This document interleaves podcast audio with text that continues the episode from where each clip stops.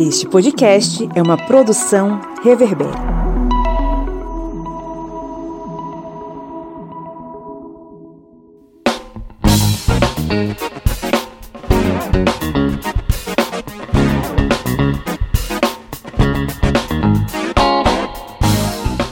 Olá, ouvintes! Sejam bem-vindos e bem-vindas mais uma vez ao seu podcast sobre as ciências humanas, o podcast do historiante. Cada semana aqui propondo debates instigantes para exercitar e malhar o seu cérebro. Eu sou o Pablo Magalhães, desculpe a minha voz fonhê, porque eu estou gripado, tá? Eu estou com a gripezinha chamada Covid.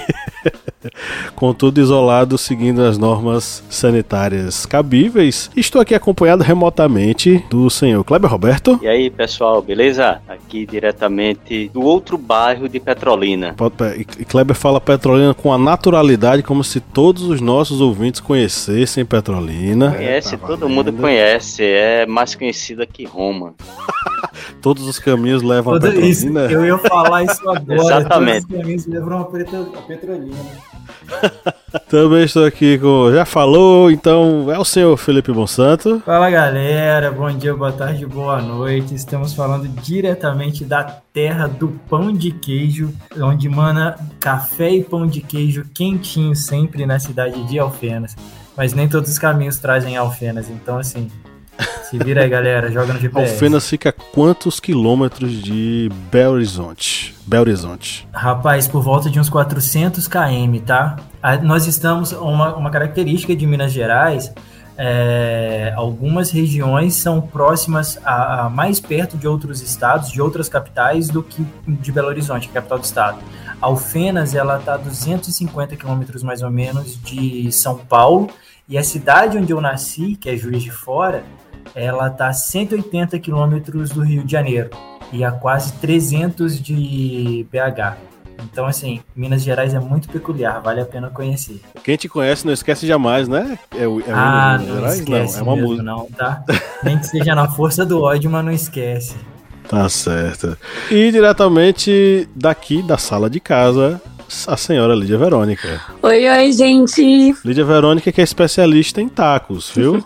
o taco comida, tá, gente? Adoro. Isso, taco comida, tá, gente? Não é taco de beisebol, não. Taco pra dar na cabeça de fascista. Vamos abrir uma... Se ela soubesse fazer, a gente faria uma fábrica aqui pra vender, né? Só se a gente colocar um veneno no taco aí. Mas fascista não come comida mexicana, né? Que ele repudia o, ah, o diferente o diverso. É. Ah, mas tem fascista Nutella, né? Alguns. Ah, mas o fascista é sobretudo hipócrita, né? Sempre, com certeza. E muitas vezes burro, apesar de ser muito espertinho em algumas coisas. Bom, estamos aqui reunidos aqui nesse papo blazer para mais uma vez trocar uma ideia sobre um assunto bacana. Às vezes o assunto não é tão às vezes o assunto é bacana, mas é triste, né? Às vezes o assunto é bacana e é alegre. Hoje eu não sei. Hoje a gente vai falar sobre a influência dos algoritmos na opinião pública. É um tema muito sensível, principalmente pra gente que tá entrando nesse ano com a responsabilidade de votar. Né? Então, lembrando aí do que aconteceu em 2018, lembrando de como as mídias foram utilizadas em prol daquele que ocupa o cargo presidencial a quase quatro anos, que não merecia. Então é um assunto extremamente sensível, extremamente necessário. A gente vai hoje tentar elucidar alguns pontos para que você possa ficar por dentro desse conteúdo. Então, sem mais delongas, vamos lá para o nosso editorial.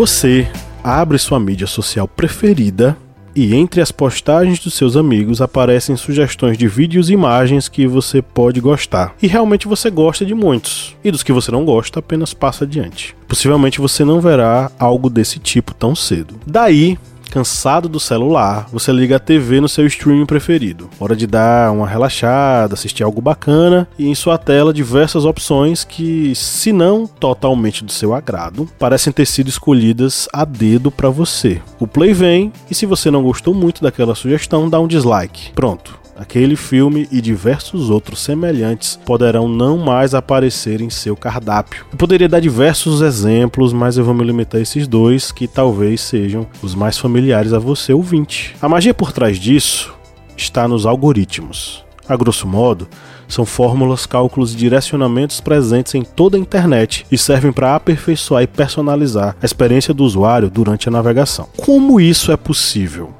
A partir do bem mais valioso em uma sociedade conectada, os dados. E olha que ridículo, tão valioso que nós damos de mão beijada para o Google, Amazon, Facebook, Twitter. O resultado disso é que essas empresas que captam todas essas informações dos usuários vendem os dados para outras empresas que podem veicular anúncios por meio destes canais. E é aí que aquela sua busca por um tênis no Google da marca X vai aparecer para você no anúncio não pulável de algum vídeo que você deu play no YouTube. Bom, mas aí você pode me perguntar: "Ah, mas se isso ajuda a deixar a navegação com minha cara, com minhas preferências, então tá legal, não?" O problema tá justamente aí. Também no mundo digital, as desigualdades se fazem presentes e são tão danosas quanto no meio físico. Por exemplo, um levantamento feito pela Infobase Interativa de 2021 ressalta uma característica da inteligência artificial que poucas pessoas conhecem: o racismo. Vamos aos dados encontrados. Em 2015, o algoritmo do Google marcou pessoas negras como resultados da busca pelo termo gorila. Em 2021, o algoritmo do YouTube desmonetizou vídeos que utilizassem a temática Black Lives Matter. No Twitter, o algoritmo privilegia usuários com foto de perfil de pessoas brancas em comparação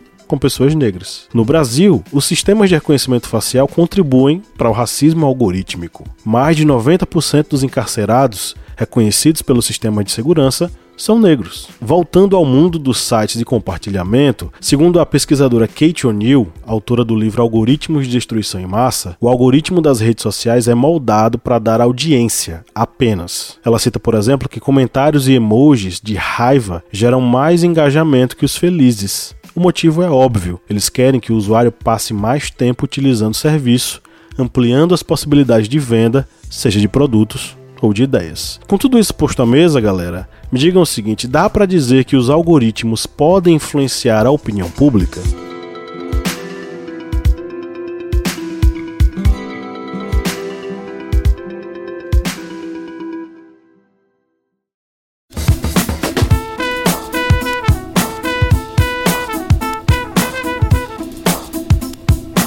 Bom, quem curte e acompanha o historiante pode nos ajudar a manter o projeto, não é mesmo, seu Kleber? Isso mesmo. Você pode ajudar o historiante de uma forma bem fácil. E faz como? Vai lá no nosso Apoia-se. O link apoia.se barra historiante. E além de estar contribuindo com o portal Historiante, você também vai ter uma série de vantagens, como fazer parte do nosso grupo secreto no Facebook, fazer parte também do sorteio mensal de livros. Olha só quantas vantagens para você e tudo isso a partir, olha só, de quatro reais, que não dá nem para pagar meio litro de gasolina nesse ano agora de 2022. É tão pouco para você, mas é muito aqui para o historiante. Vá lá no nosso Apoia-se e contribua. É isso aí, o link está na descrição desse episódio.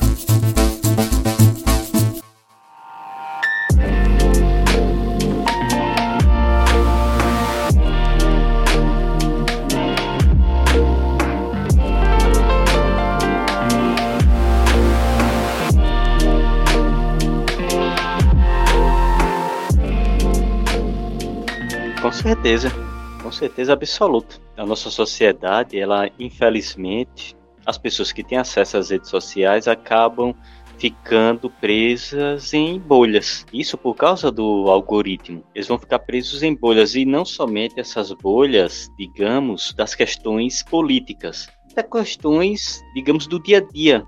Questões musicais, por exemplo. Com certeza, o Reels ou o TikTok, eles vão dar um impulsionamento maior para as vídeos que são feitos com as músicas que estão em alta. Ou seja, as pessoas que vão gravar algo, algo desse tipo, utilizando-se de uma música, eles vão querer uma maior visibilidade. Consequentemente, eles vão estar sendo, digamos, condicionados a utilizar aquelas músicas que estão em alta. E isso vai privilegiar certos tipos de cantores, de estilos musicais. Voltando aí para uma questão política, a gente vê, por exemplo, no próprio historiante. Quando a gente faz uma postagem que acaba é, tendo uma, digamos, um viés, não, digamos um viés não, que acaba atingindo determinados grupos políticos. A gente lembra, por exemplo, acho que uma das últimas publicações que teve um alcance gigantesco de comentários, de curtidas, foi quando fizemos uma publicação sobre a motociata de Mussolini. Não estamos citando aqui nenhum político, correto? Era a passeata de motos de Mussolini que ele fez em Roma. Mas muitas pessoas acabaram associando a um político que toda cidade que ele vai, ele vai andar de moto. Mas o gado mugiu, né? Você quer dizer? O gado mugiu. A publicação, acho que ela passou de. Acho que ultrapassou 3 mil curtidas, dezenas e dezenas de comentários. E tudo isso aí a gente vê exatamente essa questão da bolha que ela acaba travando as pessoas nesse viés político. E o algoritmo ele quer realmente as pessoas ali discutindo, batendo boca, um batendo boca com o outro, reclamando. E o algoritmo quer isso, a pessoa lá. E a gente vê isso quando a gente faz uma publicação que tem essa, esse, digamos, viés mais. Não seria político, digamos, mais. Que acaba. É porque fugiu a palavra, que fosse mais. causasse mais estardalhaço, ou então que fosse mais polêmico. Essa é a palavra que eu queria falar. As pessoas vão ficar lá e é isso que o algoritmo quer. E eles vão engajar isso, porque as redes sociais querem isso. Eles querem a polêmica. É, Não, de fato. Valeu. Posso? Eu só, só mais uma vez eu vou falar. Vocês estão ligados que toda vez é assim, né? Lídia e Felipe. Ai, Felipe. Cara coroa. Faz um cara coroa aí, vai. Vai, você não estava presente semana passada, eu te cedo a, a vez agora. Obrigada. É, mas isso é muito real. Uma, um puxa o outro, né? Como o Cleber falou, de repente aparece vários com o mesmo pensamento. E eu trabalho como social média político, então assim, eu percebo essa movimentação negativa, ela chega em massa, ela chega muito mais rápido do que até as pessoas que é, digamos assim, o algoritmo deveria estar distribuindo para as pessoas que se interessam por aquele conteúdo, certo? Mas as pessoas odiosas, elas chegam primeiro do que essas pessoas que são interessadas naquele conteúdo político, que, enfim, é, são adeptas ou pensam igual, enfim. E aí eu reparo que é, um puxa o outro, um comentário negativo puxa o outro. Então esse algoritmo ele é distribuído muito mais rápido para os, os que são contra aquele post do que supostamente o algoritmo foi feito, né, para distribuir para as contas interessadas naquele tema, naquele assunto é, sobre política, especialmente, né, enfim, que andou tão polarizado, né, esse conteúdo durante as eleições, e agora os algoritmos, é, os algoritmos não, né, perdão, e agora os comentários de ódio eles chegam primeiro do que as pessoas que estão interessadas naquele post. Então, como social média política, eu, eu, eu reparei que os grupos odiosos eles chegam primeiro. Então, assim, é, vai de encontro com aquela ideia inicial, né? Da distribuição pelo interesse. E aí parece que o interesse em odiar né, ficou maior. Enfim, mas é uma cadeia, um puxa o outro e dá esse efeito dominó. Vão, vão chegando nos comentários em massa. Ah, falando sobre a respeito desse interesse, né, além de trazer esse ódio, de trazer essa briga política, isso também cria, fortalece, na verdade, né, ainda mais a questão das bolhas porque se a gente prestar atenção, o algoritmo ele acaba atraindo muitas das vezes também algo que seja parecido com o que a gente busca. Ele pega um pouco do nosso histórico, isso todo mundo sabe, né? Ele busca o nosso histórico, ele traz aquilo que a gente mais pesquisa, que a gente busca entender. E isso cria uma veracidade naquilo que a gente busca e muitas das vezes deixa que a gente faz com que a gente não não observe outros comentários, não observe outras coisas que poderiam complementar ou poderiam nos dar outra visão a respeito disso. Dentro disso nasce muito a questão das fake, das fake news, né? Uh, dissemina muito a questão da fake news. Agora há pouco, na, quando começaram a, a, a vacinação, a, as vacinas estavam saindo, tudo, o quanto correu e o quanto justificou a não vacinação de notícias falsas e assim trazidas para dentro dessas bolhas e trazidas em buscas na, na, no Google, em buscadores, em outros lugares, como que isso fortaleceu e como isso trouxe, entre muitas aspas, veracidade para aquela pessoa que já tinha uma tendência, que já estava no meio daquela bolha, num monte de fake news, né? E isso é prejudicial, isso, isso ameaça a, a comunidade, ameaça toda, todo o bem-estar social que a gente já tem pouco, né? Sim, sem dúvida. Agora eu preciso refletir sobre o seguinte, né? O algoritmo, ele é uma tecnologia. Aí eu pergunto para vocês o seguinte, me, me respondam de forma breve, tá? Só para eu concluir essa explicação. Os algoritmos são uma tecnologia boa ou má? Eu acho que depende. Eu acho que depende. Ele pode ser usado tanto para o bem quanto para o mal. Eu acredito que, infelizmente, os algoritmos estão usando mais para o sentido mal. A tecnologia é boa se usada para o bem e má se usada para o mal. É uma arma, né? Na verdade, uma arma não, né? Porque ela tem vários, várias finalidades. A arma só tem uma, né? Mas a tecnologia, ela depende intrinsecamente do, do para que ela foi desenvolvida. Bom, vou tentar explicar essa questão a partir não da minha cabeça, mas da cabeça do Pierre Levy, que é um filósofo ligado à cibercultura, né?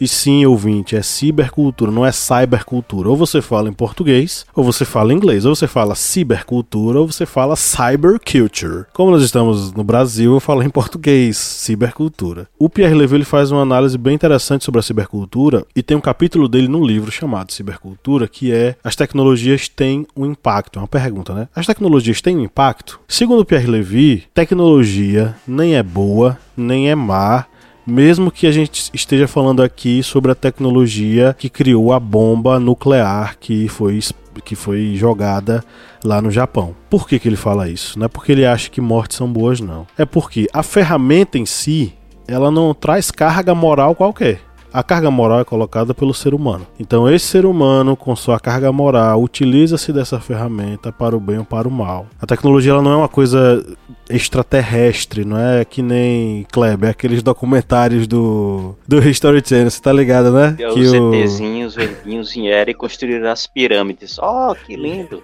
Isso mesmo. Não é que nem o... eram os deuses astronautas né? O ET veio, trouxe a tecnologia e os seres humanos utilizaram. Não.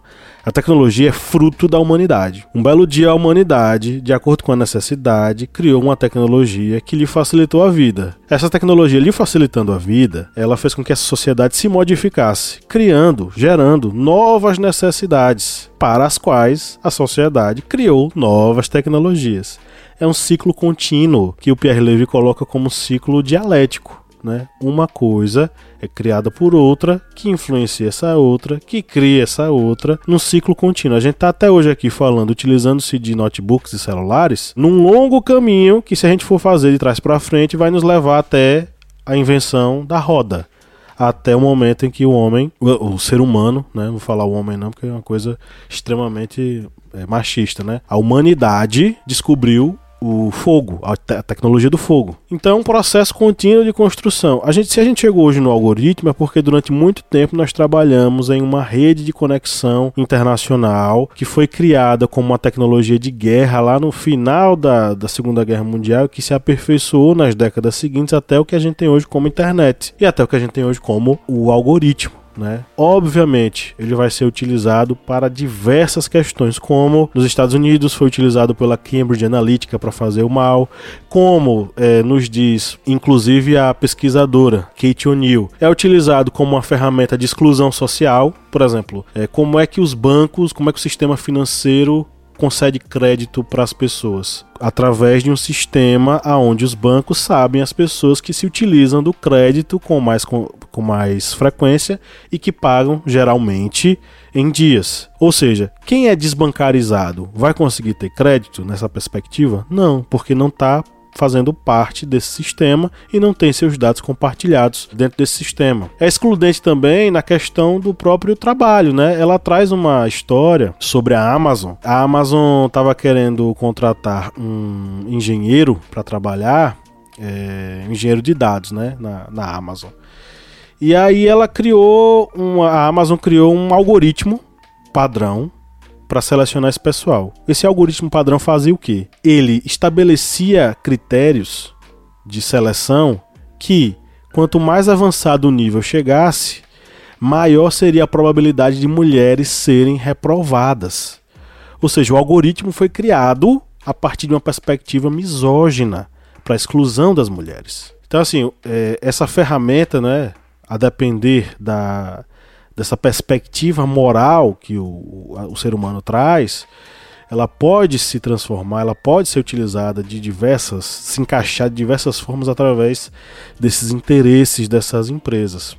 E aí eu, eu diante disso eu não posso deixar de perguntar isso para vocês, galera. Como é que vocês acham que isso vai ser utilizado, por exemplo, nesse processo eleitoral agora desse ano no Brasil?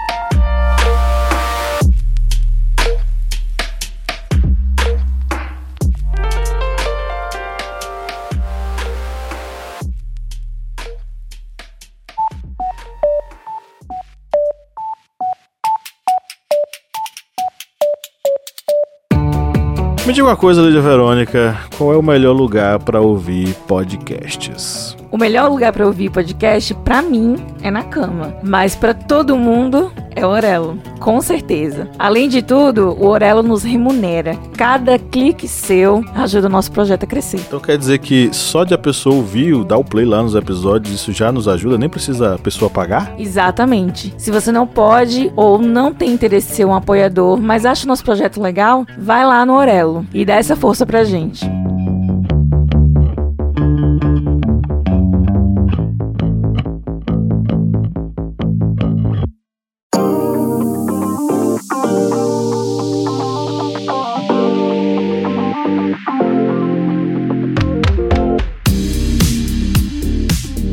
Rapaz, vai ser um negócio complicado, principalmente para o Tribunal Eleitoral. Porque, mesmo que tenha todas essas proibições relacionadas a disparos em massa, tudo, a gente sabe que esses algoritmos eles vão, como disse no início, vão criar as bolhas. E as pessoas eles acabam ficando restritas a cada uma das suas bolhas. E muitas vezes essa pessoa que está ali presa naquela bolha, ela não consegue se desvencilhar. E com essa utilização desses algoritmos, a utilização dessas ferramentas em um processo eleitoral, isso vai fazer com que ocorra da, de os políticos que tiverem maior acesso a robôs, maiores redes sociais, eles tenham maior alcance mesmo sabendo que determinados políticos que, têm um, que tinham um alcance político nas redes sociais muito grande e tal, muitas curtidas, não conseguiram nem a quantidade mínima de assinaturas para fazer um partido. Ou seja, o robô ele não consegue assinar.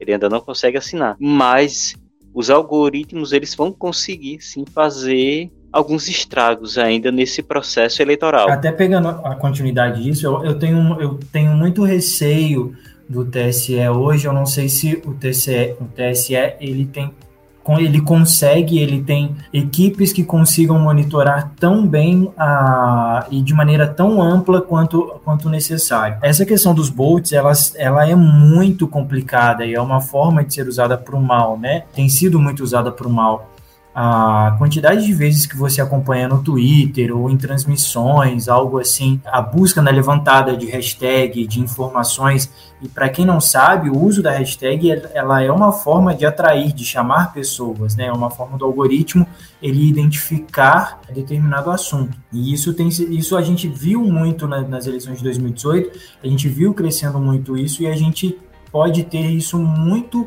muito prolongado, muito aumentado daqui para frente. Eu tenho muito costume de consumir é, jornal pela internet. Tem uma emissora americana que está aqui no Brasil, que eu não vou citar qual que é, que transmite a programação dela praticamente 24 horas por dia. E no trabalho eu tenho o costume de acompanhar ouvindo. Quando eu abro a, no YouTube e vejo a quantidade de bolts que tem ali levantando informações é, candidato X 2022, candidato Y 2022, é muito grande.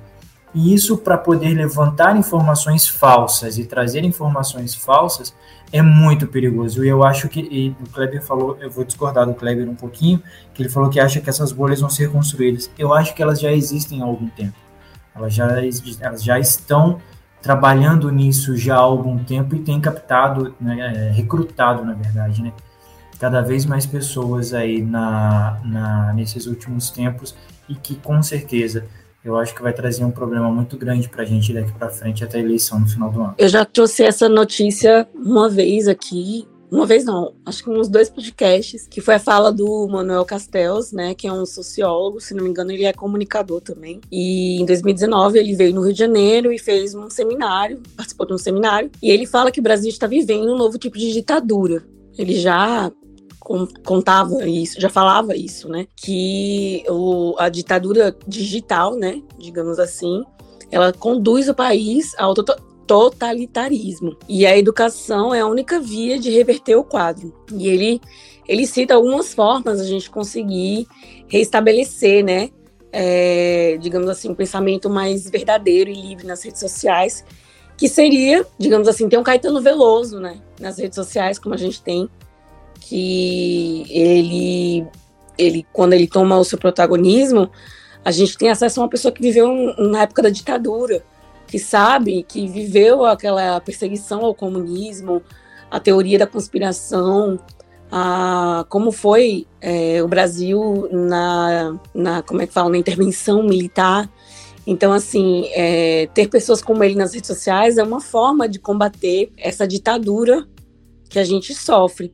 Que, querendo ou não, né, a gente tem essa um, uma certa ditadura midiática quando a gente vê que boa parte da, dos jornais fazem, pintam o Moro como um cara é, essencial, né, para o desenvolvimento do Brasil. E mesmo após ele ser desmascarado, ainda mantém esse posicionamento, enfim. Então, assim, a, para além dos algoritmos, né, a gente também tem uh, esse problema com a imprensa, que ainda se torna uma forma de regular, de investigar e desmascarar né, é, a política, os erros políticos, a, a, corrupção no Brasil, enfim.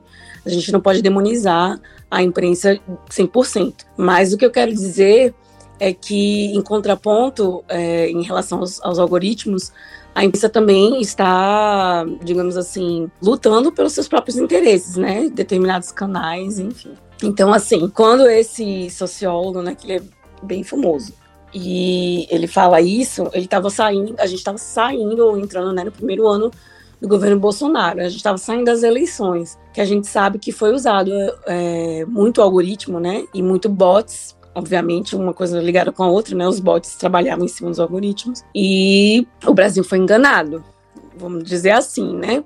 Fora a galera consciente que até hoje é gado, muitas pessoas foram enganadas pelos algoritmos. Então, de alguma forma, perdeu-se a liberdade e passamos a viver um estado de ditadura, né? que foi instaurado aí pelos algoritmos de Bolsonaro. Pois é. Ou antes disso, os, os bots deles se, aproveitando do algoritmo, né, para veicular desinformação. Tem uma fala aqui do Flávio Santos, nosso querido apoiador. Flávio Santos falou o seguinte: a mesma faca que reparte o pão também pode ser usada para ferir. Depende do uso e do intuito. São meios que reproduzem informações na velocidade da luz, eis a urgência de estimular o senso crítico nas sociedades. Mas essa, mas essa utopia se distancia a cada dia. O Flávio está falando uma coisa aqui que eu acho interessante e que é, é até uma coisa que eu fico pensando. Essa esse senso crítico ser estimulado e tal na sociedade, Será que isso é de interesse da de um, de um grupo capitalista liberal que domina de certo modo essas mídias sociais e se aproveita da utilização dessa forma das redes sociais para vender suas coisas? Eu acho que não, não é de interesse deles não. E tem outra coisa, a quem interessa a veiculação de conteúdo claramente polêmico? Recentemente o, o Kleber trouxe aí a discussão sobre o foi Neil Young, né, Kleber, o artista? Isso, Neil Young pediu para retirar da do Spotify. O Neil Young pediu para retirar suas músicas do Spotify por conta de um de um podcaster que veiculava desinformação. Mas aí o Spotify ficou com a faca de dois gumes na mão, né?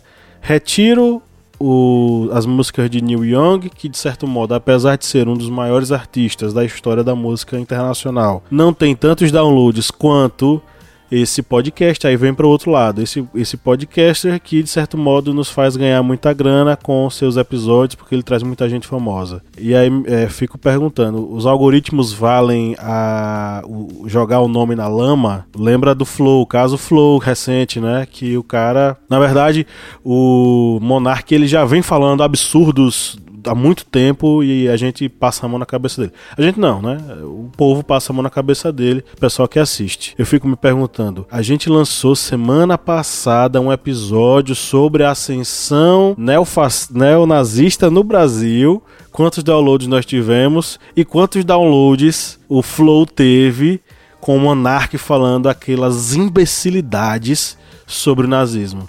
É, eu preciso falar isso porque é, é é uma coisa muito desleal com a gente, sabe? Por exemplo, é, participamos eu, Felipe e Kleber. Quanto tempo a gente estudou é, para fazer aquele episódio, meus amigos? Quanto tempo a gente passou para ler as, as matérias, assistir vídeos, é, selecionar material para trocar ideia, para fazer um episódio bem bacana? E quanto tempo o Monark passou para falar aquelas idiotices e o algoritmo do YouTube sugerir o Flow para milhares e milhões de pessoas que ouviram aquele cara falar aquela idiotice. É uma coisa pra gente refletir, porque o algoritmo tá trabalhando aí.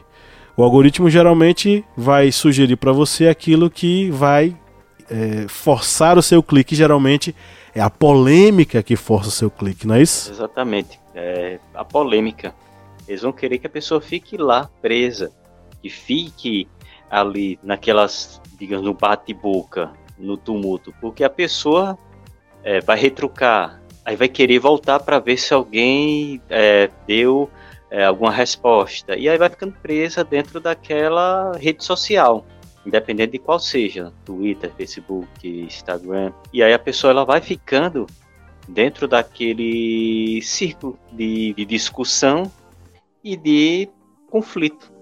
Mas é isso que a rede social quer. Elas querem que as pessoas fiquem restritas ali àquela condição porque o que eles querem é exatamente isso, visualizações. E tem muito a questão da, da não, só, não só dos patrocinadores, mas também da, da linguagem fácil, né? Do que fala fácil, do que traz fácil, do que mostra, mostra do do cult, não do cult, né? É, da coisa engraçada, do papo. É, tem, até uma entrevista do, do, do Monark que ele fala um tempo atrás com um outro apresentador de um outro podcast que ele fala: Não, eu queria que isso daqui fosse uma mesa de bar, queria que isso daqui fosse assim, tudo para tipo, trazer mais pessoas.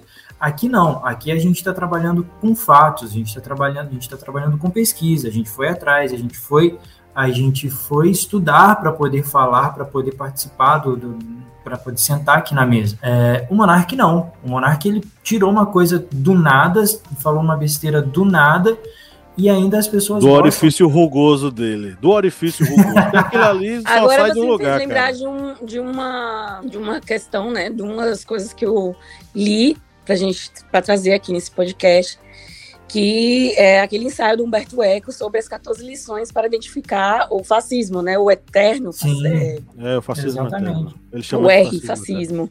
E ele fala justamente essa questão da ação, né? Pela ação.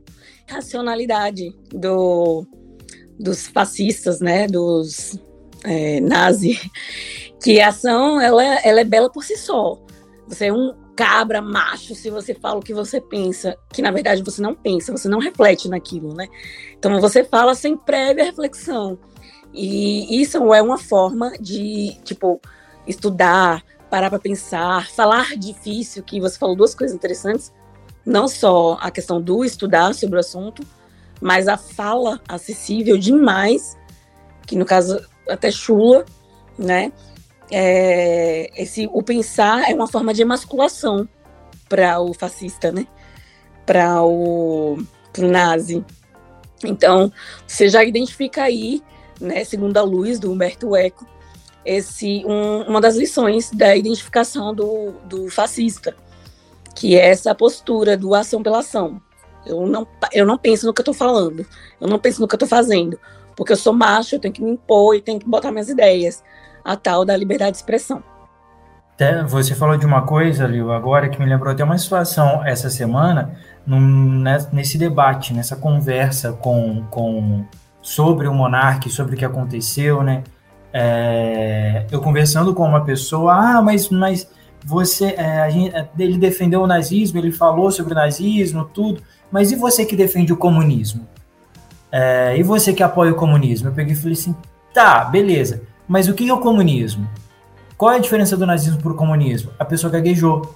Então, assim, isso, isso mostra o quão raso, o quão, o quão pouca informação, quão pouca a busca é feita por, por essas pessoas, né? Quando, é, essas pessoas não pensam nisso, não vão atrás. E é muito fácil falar, é muito fácil falar igual ele vai lá e fala, fala meia hora, 40 minutos, não sei quanto tempo ele fala, e fala aquele monte de asneira que ele falou, e aquilo ali vai circular muito fácil, porque é acessível, é o que você falou, é, é, é é consumo rápido, não precisa pensar, não precisa, não precisa refletir sobre a coisa. E vou meter mais uma das 14 lições de Humberto Eco, que ele também fala sobre essa obsessão pelo enredo, né? Você não pensa, você só reproduz, né? Como diria o deputado Rogério, Rogério, o que mesmo? Marcos Rogério, né? Narrativas. Então, essa obsessão pelo enredo o anticomunismo, vamos combater o anticomunismo, eles nem sabem o que é, né? Então, assim, hello. Então, isso também é uma das características do, de como identificar um, um comportamento fascista, né? Um fascistinha, um nazi. Essa obsessão pelo enredo, pela perseguição, pela teoria da, da conspiração, enfim, sem nem saber por quê. E a irracionalidade, né? Porque não estuda, não vai buscar saber apenas reproduz uma fala de um outro babaca. Ou, perdão, de outro monarca. monarca. E aí entra no algoritmo, né? A pesquisa entra no. O nazismo vira termo de pesquisa para para muita gente. Aí a pessoa que não tem qualquer familiaridade, a pessoa mais jovem, vai ter contato com o nazismo assim, o idiota do monarca falando isso. E esse debate sobre essa questão de pessoas que acabam replicando assuntos que vêm nas redes sociais, redes de comunicação, aquela questão da pessoa presa dentro daquela bolha, só reproduzindo o que vê, vai muito o que foi comentado aqui pelo apoiador Arley Barros. Ele comentou o seguinte: independente da geração, quem se preocupa em ir além da publicação vai à fonte, pesquisa também em outros locais, enriquecendo assim seus conteúdos e seus argumentos. Se torna, entre aspas, rei em terra de cegos, fecha aspas. Porém, o que acontece com a grande massa é inversamente proporcional, lamentável. E é realmente o que vem acontecendo. Pega muito essa questão, por exemplo, que falou Felipe. A pessoa, é, comunismo e nazismo são iguais. Não, não são iguais. São práticas, teorias totalmente diferentes uma da outra. Mas a pessoa fica condicionada a repetir isso porque vê nas redes sociais, vê aquele é, o que a pessoa pesquisa, vai pesquisar sobre política e acaba encontrando canais muitas vezes de extrema direita, páginas de extrema direita que acabam replicando essas bobagens, porque eles têm um alcance imenso. É algo que a gente já vem discutindo em vários podcasts quando falamos que há algo que envolve redes sociais, a gente fala isso, que infelizmente esses grupos de extrema direita, eles conseguiram um alcance muito grande. E dentro da visão do algoritmo, eles vão ser a opção principal para reproduzir os seus conteúdos. E isso acaba fazendo com que as pessoas acabem replicando muitas coisas distorcidas. Isso, isso eu acho que remete muito a uma questão na mudança na, na sociedade que a gente sofreu nos últimos anos, né? Hoje, ah, isso foi muito usado pelo, pelo atual presidente na eleição de 2018. O foco, a principal fonte de informação não é mais a TV, são os influencers, são as redes sociais, são né, a internet, TikTok, Instagram e por aí vão as redes sociais. É muita gente falando e muita gente atraindo pessoas e assim, falando como o Monarca fez, Monarca fez essa semana, falando o que não deve. E isso traz muito o comentário da Laurence Ponto Soares, que também é nossa apoiadora. Ela escreveu uma coisa que é muito interessante. As redes sociais vieram para ficar, sem dúvida nenhuma, mas até que ponto ela não está nos tornando um mero repetidores de algoritmos? Como tem tudo pronto na rede, desde fazer leite de alpiste a explicação das partes de um satélite, tenho medo de sermos hiperinformados e subpensantes. Isso é muito perigoso, porque a gente pega informação a grande massa, né? Pega informação na internet de pessoa que ela segue. A gente teve o caso durante a pandemia da, da daquela modelo daquela modelo de saúde que a Pugliese, que ela falava um monte de coisa, um monte de besteira e estava rendendo um monte de gente, um monte de gente seguindo. Tem o Monark, tem outras pessoas. É muita informação é hiperinformação e a gente não tem pessoas pensantes. Não tem, e eu acho que casa muito com o que o Arley fala, as pessoas não pesquisam. Se o meu influencer, se a pessoa que eu sigo, o cantor que eu sigo, o blogueiro que eu sigo tá falando, é verdade. É aquela famosa história, né? Tá na internet, tá, tá na internet é verdade. Então é, é um risco muito grande. A gente precisa pensar muito sobre isso, refletir muito sobre como a gente colhe informação, aonde a gente busca informação é, que é uma arma, a informação é uma arma poderosa, né? E se a gente não pensar, não refletir sobre, sobre essas informações que a gente consome, a gente corre um sério risco aí. É isso aí. O destino da gente é ser regido pelo algoritmo não daqui a 10, 20 anos, não. Isso já começou e a, esse processo é irreversível. Então, por mais que a gente debata aqui a possibilidade, sei lá, de ah, mas os algoritmos estão errados e a gente precisa lutar contra ele. Não, não é uma realidade reversível. O algoritmo ele vai estar tá aí para facilitar muita coisa, mas também para complicar algumas coisas. E é por isso que é fundamental que a gente fale aqui sobre esse processo de educação educação para a conectividade, porque a sociedade ela é a sociedade da conectividade, ela não é mais a sociedade analógica. O mundo da máquina de datilografar se foi.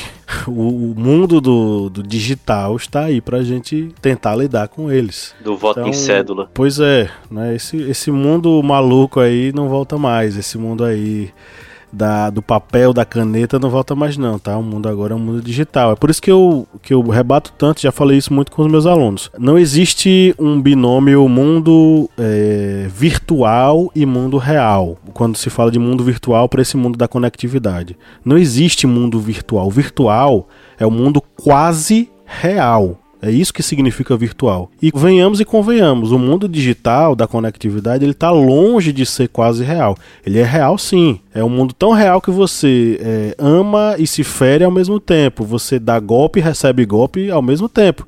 E, não, e o golpe não é virtual, o golpe é real, tá? Então, ao invés de falar mundo virtual, fale mundo digital, que é mais legal e é mais certo. Então, nós temos o mundo digital e o mundo físico. Esse é o binômio que existe. Não confunda as coisas para depois não levar rasteira aí em alguma transação ilícita na internet que você pode cair. Então é isso. Lembrando que quem, go que, é, é, quem gostaria de colaborar, né? Um abraço para todo mundo que colaborou hoje, manda mensagem. Quem gostaria de colaborar, próximos episódios, quer mandar mensagem e tal, é só você buscar arroba o historiante no Instagram, no Facebook ou no Twitter, deixar seu comentáriozinho lá que a gente vai ter a maior alegria de ler esse comentário aqui em, no em nossos debates.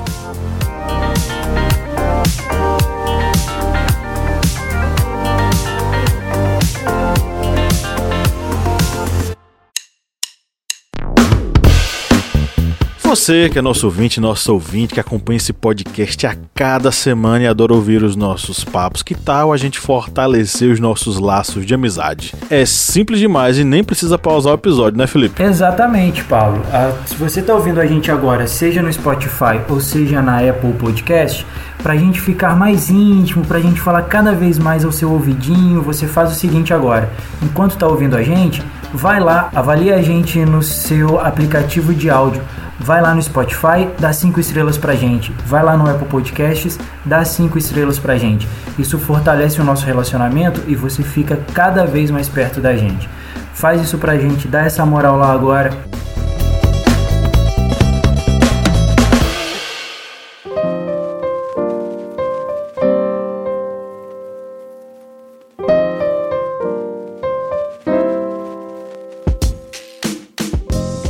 Entramos agora na nossa área de indicações. É um momento gostoso do final de semana para a gente oferecer aí né, sugestões para que a galera possa curtir, para que a galera possa é, relaxar. E claro, é, esse momento das indicações é um oferecimento muito carinhoso para os nossos apoiadores, né, seu Kleber? Isso mesmo. que é um quadro que o pessoal gosta muito dessas referências de livros, filmes, e vamos oferecer aqui para alguns apoiadores que se sintam abraçados e agraciados e quem sabe um dia vocês encontrando os caminhos de Roma que levam a Petrolina, venham aqui beber um cafezinho com a gente. E vamos mandar um abraço aí para Clécio Cunha Mendes, Luciana Correia de Oliveira e Ronivon Barros da Cunha Júnior. Quando vocês estiverem aí perdidos nas vias, tenho certeza, vocês vão cair em Petrolina. Beleza, então tamo aí. E aí, quem, quem quer começar a fazer as indicações? O que, é que vocês gostariam de sugerir para o pessoal? Eu vou começar para não brigar com a Lil daqui a pouco. Eu vou indicar aqui para o final de semana dois livros que são muito interessantes. Uh, um deles é O A Beira do Abismo, uma sociologia política do bolsonarismo. Esse livro foi publicado pelo Adalberto Cardoso, ele é professor da Universidade Estadual de. Perdão, da Universidade Federal do Espírito Santo, e ele conta um pouquinho sobre como a direita, a extrema-direita, usou o algoritmo e as redes sociais para poder fazer a ascensão aí desse senhor e desse movimento aí nas eleições de 2018, a partir, ele faz uma análise a partir do movimento do, dos 20 centavos em 2013, e aí ele pega o Não Vai Ter Copa, tudo, e vem até as eleições de 2018. É um livro muito interessante, ele traz um cenário bem legal. O outro livro que eu vou, que eu vou indicar também é do Yuval Noah Harari, o escritor do Sapiens, ele tem um outro livro, ele tem mais dois livros, mas eu vou indicar um outro, um deles que é muito bom, que fala sobre as 21 lições para o século 21, esse livro, em um dos capítulos, ele fala sobre a respeito do algoritmo, de como o algoritmo afeta a nossa vida, de como ele, tem, ele vai afetar daqui para frente, o que já mudou e o que vem por aí. Ele faz uma, algumas previsões aí bem interessantes a respeito da, do mundo digital. Para ouvir bem gostosinho no final de semana, uh, eu descobri nas últimas semanas um grupo chamado Gilsons, que são, é um, na verdade não é um grupo, é um trio, que é formado pelos netos de nada mais nada menos do que Gilberto Gil. Aí o Felipe dormiu nas indica na indicação que eu dei semana passada. Eu, você indicou Gilson semana passada? Gilson, pô. Então, é porque eu ouvi, eu ouvi aqui, então, na playlist, então eu, uh, foi daqui que eu descobri. Foi da indicação da playlist que eu descobri, então, que eu não conhecia, cara eu fiquei apaixonado no, no, no, no álbum deles, do Pra Gente isso é Descoberta de Lida, isso é descoberta de Lida Verônica, viu? Rapaz, eu, eu peguei na playlist então e fui ouvir, fiquei assim, cara, é muito bom, é muito bom, e tô escutando a semana inteira.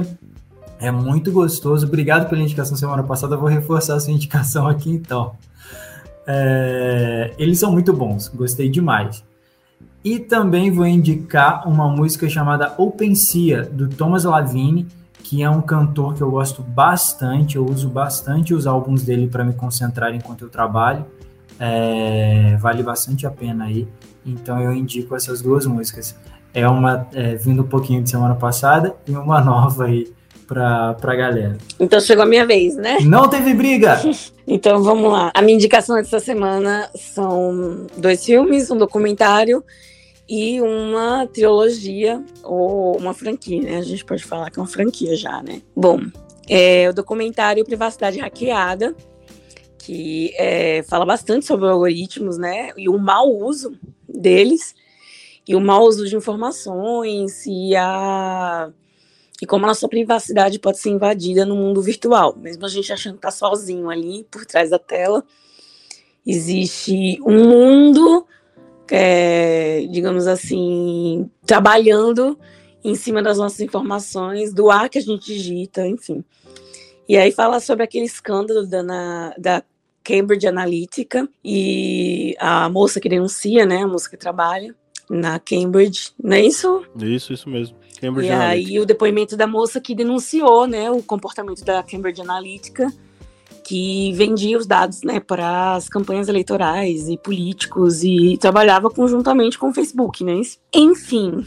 Sim, isso mesmo. Ela trabalhava no Facebook e aí resolveu denunciar depois. Isso. Então já é uma prática antiga do Facebook, né? Não há novidade. E, a, e, o Matrix, né, que eu acho que de alguma forma eles trabalham com algoritmos também, né, para poder dominar as pessoas. E eu acho que está justamente a escolha da liberdade é, que o ser tem que fazer, né, tirando toda a filosofia por trás disso, mas na parte, na parte prática, eu acho que a gente pode aplicar os algoritmos também, né, porque as pessoas não têm liberdade de pensamento e elas veem praticamente aquilo que o sistema obriga elas a verem e acreditarem. E aí só a pílula da verdade que vai libertá-los desse sistema que é, digamos assim, controlador, né? Bom, hoje eu vou indicar só uma música que é do Nação Zumbi, que eu gosto bastante. Acho que foi aniversário do Chico Sainz, né? Nesse domingo. Então eu lembrei aí, vou indicar Novas Auroras, que fala sobre basicamente uma sociedade inquieta, né? Sobre a expectativa do amanhã, mas você quer o agora e quando chega o amanhã você já quer o amanhã, entende? É, é, enfim, nunca estamos satisfeitos e queremos tudo de uma forma muito rápida e o amanhã parece muito longe. Então, Novas Auroras, eu acho uma música legal. Tem um fundo é, romântico, talvez, mas eu pego essa perspectiva do, da pressa. Bem, vou mandar aqui minhas indicações. É, vou indicar um documentário e um livro. O documentário é o Dilema das Redes. Esse documentário ele é bem interessante porque ele vai abordar é, entrevistas com funcionários de algumas das principais, é, digamos, é, grandes empresas desse meio da internet, tanto de redes sociais como do próprio buscador Google. E dentro dessas, dessa grande desse grande documentário, as perguntas elas acabam muitas vezes suscitando algumas respostas meio que, digamos, que não queria sair. Em alguns momentos você vê que os funcionários ali, quando são feitas algumas perguntas, eles é, ficam é, daquele sorriso é, amarelo. Mas esse documentário, Dilema das Redes, vai falar sobre o, como foi como é o funcionamento desses algoritmos, a diferença de como trabalha o Facebook ou trabalha o Google e vai mostrando como esses essas redes eles acabam não somente pegando nossos dados, porque a gente quer queira quer não a gente repassa os dados para eles do que a gente consome. Viu, seu Zé e Dona Maria aí do, do Whats? Não se preocupe não, o chinês não vai criar uma super tecnologia de um nanochip para botar na vacina, não. Eles estão preocupados com outras coisas. Os seus dados são confiscados por outras redes, isso aí gratuitamente. O engraçado é que o cara, o, o, o, o seu Zé lá da padaria, ele acha que os chineses querem ter informações privilegiadas sobre ele, né? É, sendo que tem líderes mundiais que seriam mais interessantes de serem grampeados. Mas é, esse dilema das redes vai mostrar exatamente isso. Como nós tanto passamos nossos dados, como acabamos sendo condicionados a fazer algumas coisas. É, consumir e muitas vezes ficar preso dentro das nossas bolhas. E aí vocês complementam o documentário Dilema das Redes com o livro O Filtro Invisível, de Eli Pariser que Eli ele é também o cofundador do Avaz, aquele site onde se fazem aquelas é, se fazem algumas votações de alguns temas que infelizmente no Brasil ainda não deu certo porque no Brasil aqui o negócio é mais complicado. Mas o livro o filtro invisível ele acaba já puxando essa questão das bolhas. Ele vai falar sobre essa questão de que muitas vezes as pessoas acabam ficando condicionadas a ficarem presos ali na bolha de determinados algoritmos e não consegue rompê-la para ver outras novidades, ver outros assuntos. Isso aí, por exemplo, na que, nas questões políticas, que muitas pessoas acabam ficando restritas àquela bolha do algoritmo de determinadas redes sociais e não aceitam sequer assistir uma um noticiário num canal de TV, porque o noticiário do canal de TV vai estar tá dando notícias é, errôneas como se a lei é que estivesse as fake news. Isso aí mostra é, um exemplo da, do que a pessoa acaba ficando preso nas bolhas, nessas bolhas dos algoritmos. Mas dentro desse livro ele vai exatamente argumentando sobre como se constrói essas bolhas e como elas acabam afetando a sociedade para não conseguir romper isso, acabar ficando restrito àquele nicho. E como referências aqui, depois das referências de livros, eu vou deixar aqui na nossa playlist duas músicas. Uma é a música do Devolution, do Pearl Jam. Essa música ela vai comentando, digamos, sobre a evolução humana, mas a evolução que acaba muitas vezes indo para o canto errado da violência, dos extremismos, do radicalismo, das pessoas que acabam ficando presas às máquinas, daquela sociedade que acaba ficando, digamos, dependente das tecnologias. E a outra música é Hunting and High and Low, que não é a do Ahá, que tem uma música com o mesmo título. Eu vou indicar a música da banda finlandesa Stratovarius, que é uma que na versão do Stratovarius, que tem uma letra totalmente diferente da do Ahá, fala de uma pessoa de pessoas que acabam tendo que procurar uma liberdade, uma liberdade fora ali das redes sociais, fora da internet, fora daquele mundo é, digital e acaba achando a liberdade ali na natureza, no convívio fora dessas redes. Vai duas músicas que são boas tanto para ouvir como também para acompanhar ali com uma tradução para quem não tem um inglês tão bom. Ok, eu, eu coloquei aqui duas sugestões que vão de um extremo a outro aí da, dessa perspectiva da internet, né? De um lado, a gente tem o filme Rede do Ódio, é da Netflix, é um filme polonês. E ele tem uma pegada bem negativa sobre os usos das ferramentas de rede contra os inimigos políticos, né? E até mesmo assim para uso pessoal.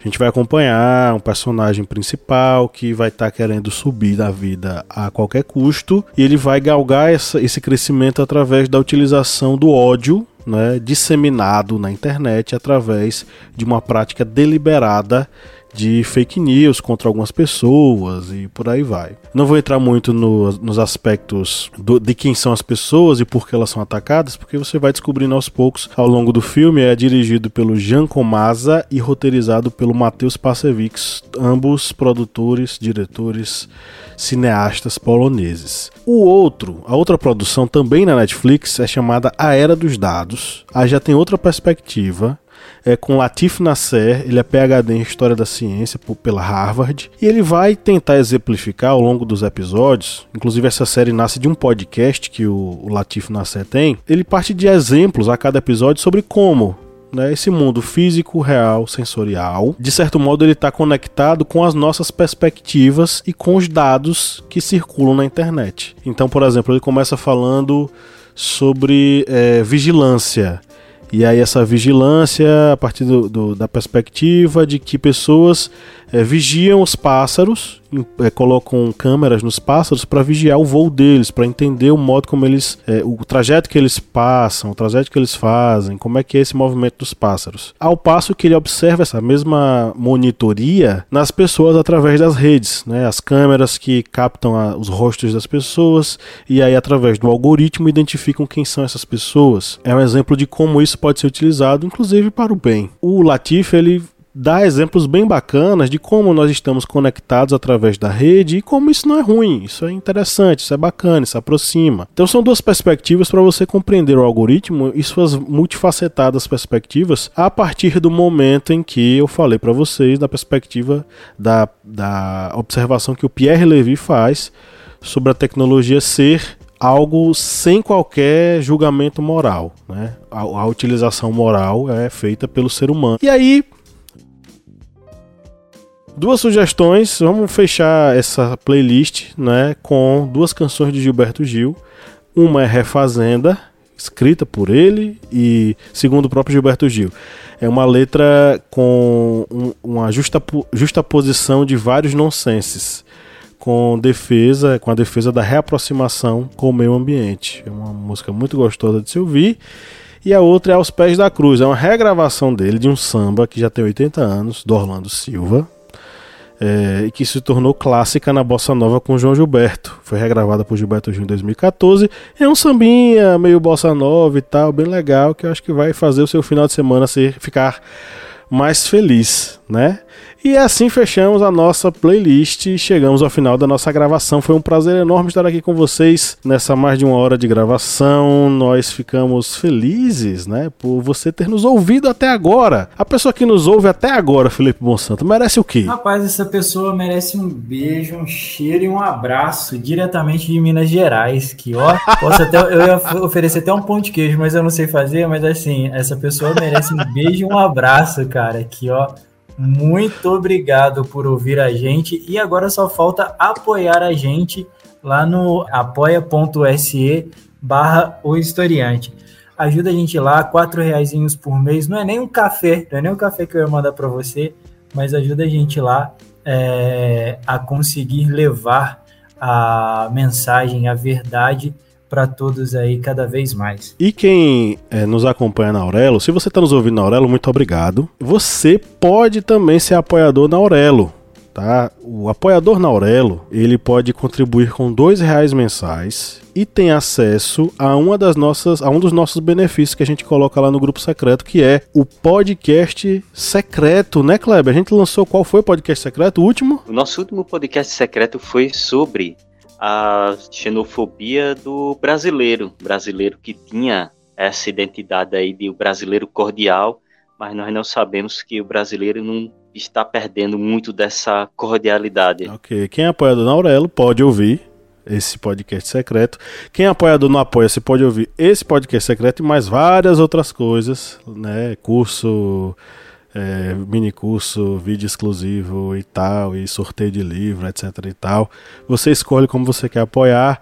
É, a gente fica por aqui com alegria enorme. Um grande abraço e no 3 vamos dar o nosso, nosso tchau coletivo. Um, dois, três. Tchau. Tchau. Tchau. E, essa, e esse episódio